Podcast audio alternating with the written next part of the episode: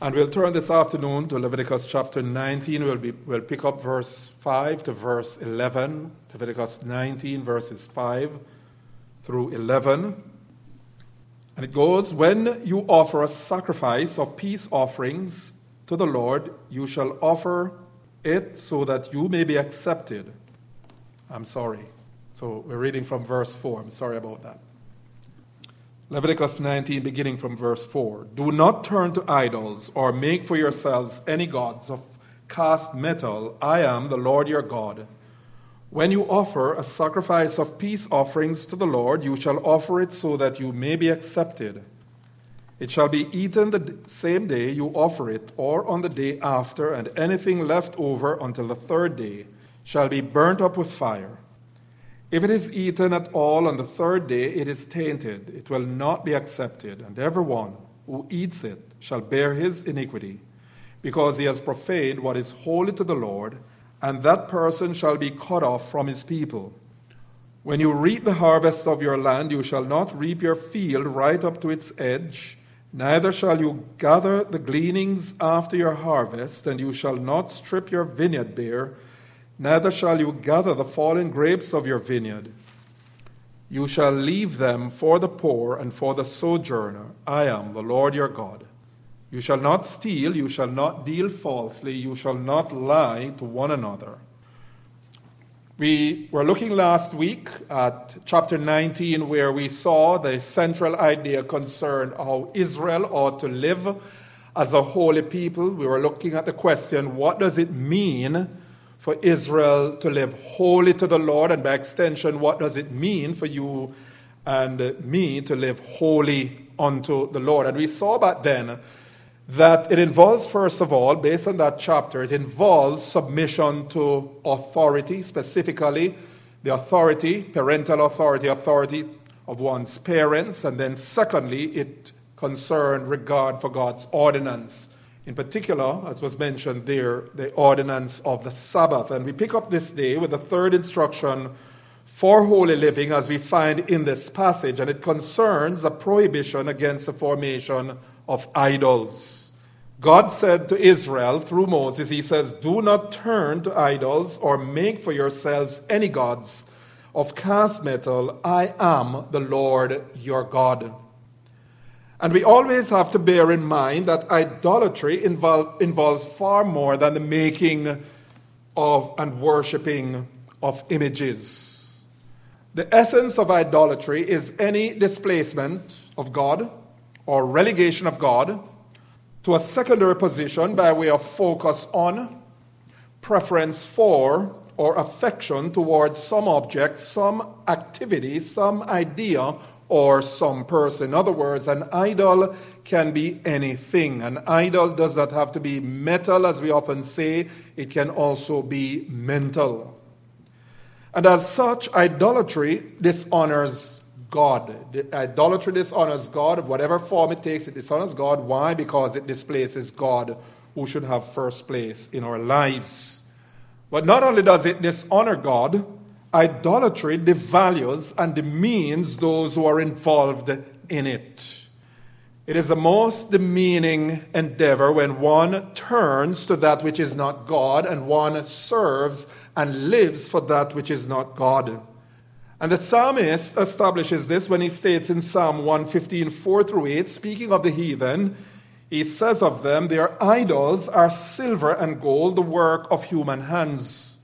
They have mouths, but they do not speak, eyes, but they do not see. They have ears, but do not hear, noses, but do not smell. They have hands, but do not feel, feet, but do not walk, and they do not make a sound in their throat. Here's what he says in verse 8 Those who make them become like them, so do all who trust in them. The principle underlying is this, and we could say this for worship in general, that we become like what we worship. We become like what we behold. And that is what the psalmist is saying here. And this parody of idols and idolatry is repeated in Psalm 135, 15 through 18. And as a degrading, demeaning sin, idolatry leads to a path downwards away from God and hence to impurity from which one needs to be cleansed. Ezekiel 36 and verse 25. According to Hosea chapter 2, verse 19, Psalm 16 and verse 4, one's lips are defiled by invoking the names of idols. In fact, the psalmist says there in Psalm 16, verse 4, he pledges that he would not take upon his lips the name of another God. That was why we see it here, actually, Psalm 16, verse 4, after citing the sorrowful fate of idolaters, he says just that. He says, Their drink offerings of blood I will not pour out or take their names on my lips. And so for Israel to be holy meant strict abstention. It meant strict abstention from the making and worshipping of idols of all kinds. It meant giving full devotion and allegiance to the Lord their God. You'll notice what God said at the very end of that instruction in which he prohibits idolatry. He says, I am the Lord your God. That is what we always need to remember. God must have central place in our lives. He must have first place in our lives. He must be priority in our lives above friends, above families, above things, above possessions. He must come first in our lives. Anything less than that means we are living unholy lives. We come then to the fourth instruction related to Israel's call to holy living. And that concerns the matter of acceptable worship. Acceptable worship. We cannot be holy if our worship is not to the glory and honor of God. God gave clear instruction to Israel here in verses 5 through 8. He says this When you offer a sacrifice of peace offerings to the Lord, you shall offer it so that you may be accepted. It shall be eaten the same day you offer it on the day or on the day after, and anything left over until the third day shall be burnt up with fire. If it is eaten at all on the third day, it is tainted, it will not be accepted, and everyone who eats it shall bear his iniquity, because he has profaned what is holy to the Lord, and that person shall be cut off from his people. Now, you and I do not offer sacrifices today, animal sacrifices at least. We do offer sacrifices today, but sacrifices of another kind. We offer, for example, the sacrifices of thanksgiving, we offer the sacrifice of praise, we offer the sacrifice of good works, and so on and so forth. And all of those are scripturally based. But notice here from verses 5 and 7, we see that which is to be the motive behind our worship. What is to be the motive behind our worship. What was the motive behind Israel's worship? What was to be their motive?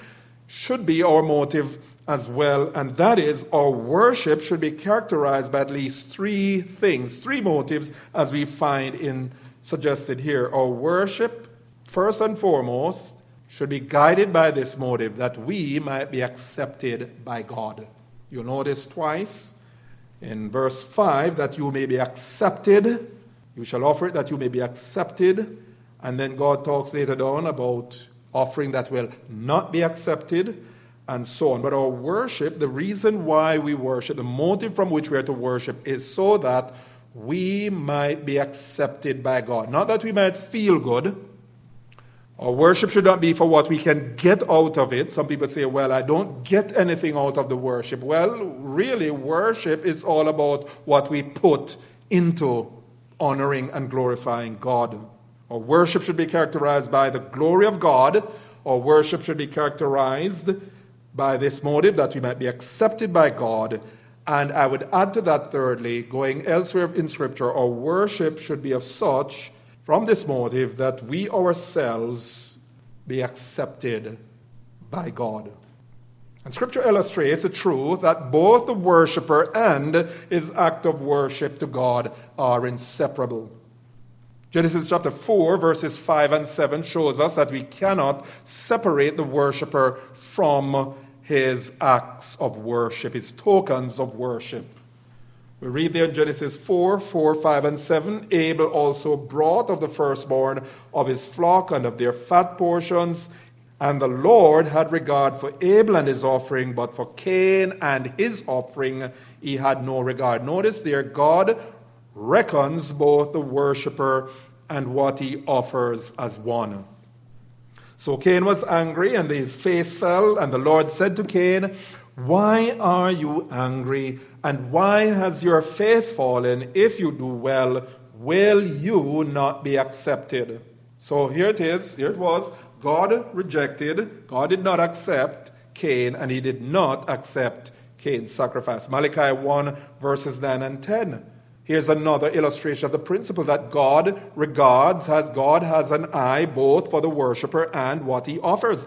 Malachi chapter 1, verses 9 and 10. With such a gift from your hand, Malachi is challenging the people of his day who are offering him in pure worship. He says, Will such a gift from your with such a gift from your hand, will he show favor to any of you, says the Lord of hosts? And then he has God expressing this. God, he has saying, Oh, that there were one among you who would shut the doors, that you might not kindle fire on my altar in vain. And here's what God says He says, I have no pleasure in you, and I will not accept an offering from your hand. God will not accept, he says, neither you nor your offering. And then Matthew chapter 5, 23, 24, if you're offering your gift at the altar and they remember that your brother has something against you, leave your gift there before the altar.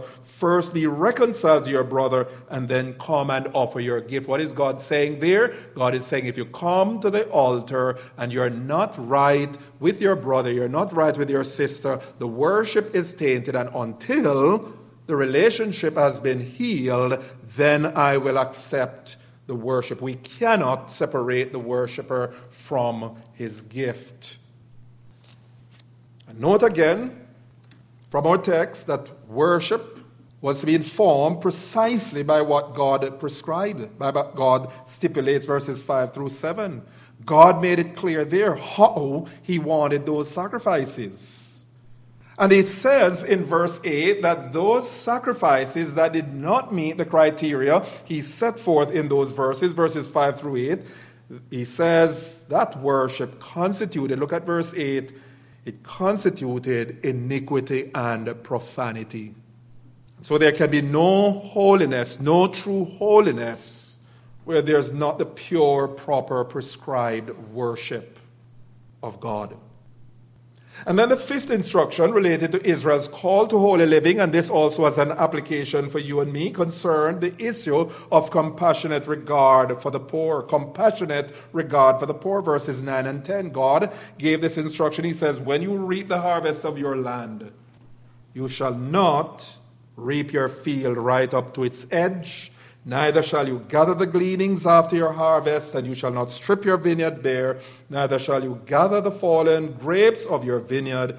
You shall leave them for the poor and for the sojourner. I am the Lord. One clear truth that emerges from this instruction God gave Israel is that the Word of God recognizes and endorses the notion of private property. And yet, while the Bible endorses the principle of private property, the Bible likewise affirms God's lordship over our possessions. The land belonged to the landowner, owner, the owner of the vineyard. And yet, God is giving instruction as to how the owner was to deal with his land and its produce. Private property, but yet, remember what God would say to Israel I am the Lord your God. In other words, I set the agenda for how you ought to live in all areas of life. In verses 9 through 10, we see that God dictates what we may and even what we must do with the things we possess. He dictates what we do with our possessions. Our possessions, yes, are not entirely our own. They are to be dispensed with under God's directive. And as, as you see at the end of verse 10, he predicates this claim, this dictate, on the fact that he is the Lord, their God. And why so? Because at the end of the day, all that you and I have, ourselves as well as our possessions, belong to whom? To God. To God. And we are but stewards, stewards of God's grace with respect to the things we have. David, in fact, rightly recognized and prayed to the Lord in 1 Chronicles 29, verses 11 through 14. David went before God, and David recognized that the things he had really were not his own. He says, Yours, O Lord, is the greatness and the power and the glory and the victory and the majesty. Here's what he says For all that there is in the heavens and in the earth is yours yours. Is the kingdom, O Lord, and you are exalted as head above all. Both riches and honor come from you, and you rule over all. In your hand are power and might, and in your hand it is to make great, to give strength to all. Here's what he, what he continues to say. And now we thank you, O our God, and praise your glorious name. But who am I? And what is my people that we should be able thus to offer willingly? For all things come from you, and of your own have we given you. Private property, yet God is the Lord of all that we possess, and He dictates how we dispense with our own goods. God dictates what we do with the resources we possess, and one of the things He dictates with respect to the material resources we possess is that we give consideration to the poor. Here in Leviticus 19, verses 9 and 10, He established the law that when harvesting one's vineyard, one was not to do so thoroughly. One was not to gather the grapes that had already fallen, but to leave them for the poor and the sojourner. In this way, the poor, the sojourner, would be fed. What story comes to mind? What account comes to mind? The story of Ruth. Remember, Ruth was from Moab. She was a foreigner, came and had no employment. So, what did she do? She went into the field of Boaz. She gleaned the leftovers and she took home for her mother. And this act of generosity to the poor was rooted, Israel was to understand, was rooted in God's generosity to the nation in delivering them from a life of oppression back in the land of Egypt. Note verse 22 God predicates this command to Israel on this, verse 22. He says, You shall remember that you were a slave in the land of Egypt, therefore I command you to do this. God was saying to his people, in effect, give as it was given to you. Be compassionate, even as I was compassionate to you. In gathering these leftover grapes for themselves and not having to beg, what God was actually doing, God was actually protecting the dignity of the poor. God saw to it that their dignity was to be preserved and that they might not succumb to stealing. This flows naturally to the sixth instruction we find here in our text, verse 11 You shall not steal, you shall not deal falsely, you shall not lie to one another. Perfectly blended. You see, one of the things, and it's a fault in our society, that people who are generally regarded as poor uh, sometimes have poor ethics, especially when it comes to work, especially when it comes to matters of generosity. And uh, there can be, as the word is bandied about sometimes, and justly so, this attitude of entitlement. I'll never forget listening to the news where when there was some break in and uh, these people were going in a smashing jeweler store, taking whatever. Their action, you remember, was defended on this grounds. Well, because of their situation, we have to see with them. I don't remember exactly what was said, but you remember what was said. It was kind of really, you know, just treating lightly the arrant thievery that took place. And God, notice what he does in our text. God, as it were, is saying, listen, not because one is poor means that one has to resort to stealing. God makes provision for the poor whereby they do not have to steal, and He made this provision for them. And we're talking about people who could not help themselves, people who were in a very bad way economically. God looked out for them. The Bible tells us how we should relate to um, this matter of dispensing of our material goods. The Bible says, for example, in Second Thessalonians or First Thessalonians, somewhere there, it says, if a man does not work, neither should he eat. We're not obliged to help those who will not work, who will have no regard for furthering themselves who will just laze around and look for handouts. But back to this instruction, and we're drawing to a close this afternoon. You shall not steal, you shall not deal falsely, you shall not lie to one another. Behind these injunctions, of course, are the eighth and ninth commandments. You shall not steal, you shall not bear false witness against your neighbor. Exodus 20, 15, and 16. And in this prohibition against stealing, we see once again God's recognition of the principle of private property. But not only that, we also see His protecting the right of ownership by outlawing any attempt at encroaching on and appropriating for oneself that which belongs to another. You see, God is a God of justice.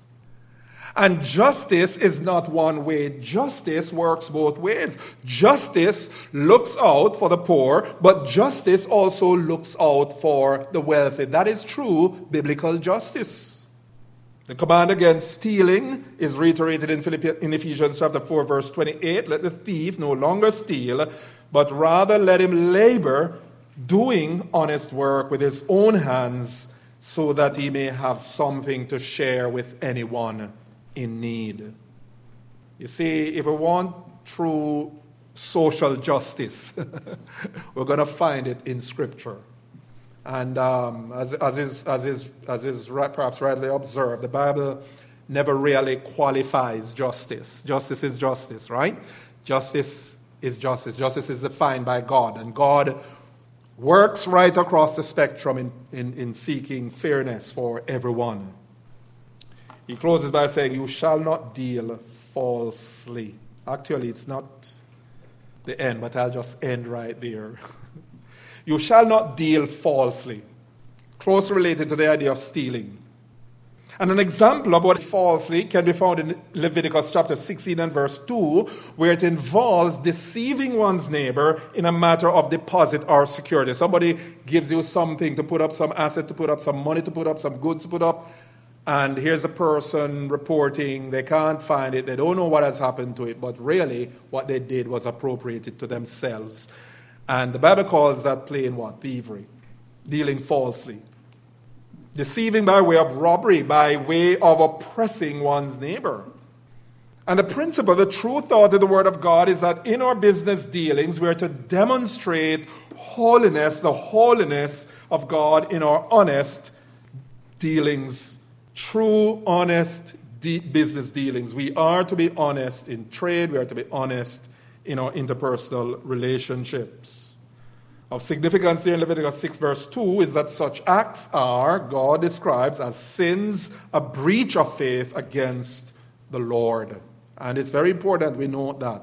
God, the text says, is not only sin, but it is a breach of faith against the Lord. What is the lesson there for us? Sin against one's neighbors.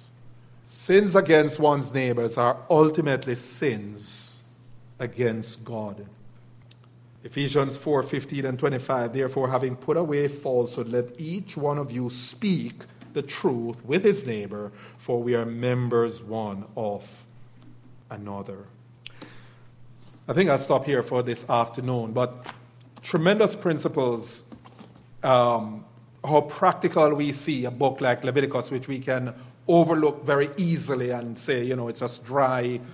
You know, we can easily dispense with it. From long, way back, we see God concerned about the holiness of his people. They were to be holy in all their conduct. They were to be holy in the sanctuary. They, they were to be holy in the home. They were to be holy in their business dealings, they were to be holy in every aspect of their lives. And that's what God has called you and me to do, to be holy in all our manner of life. May God bless these truths to our hearts for his name's sake.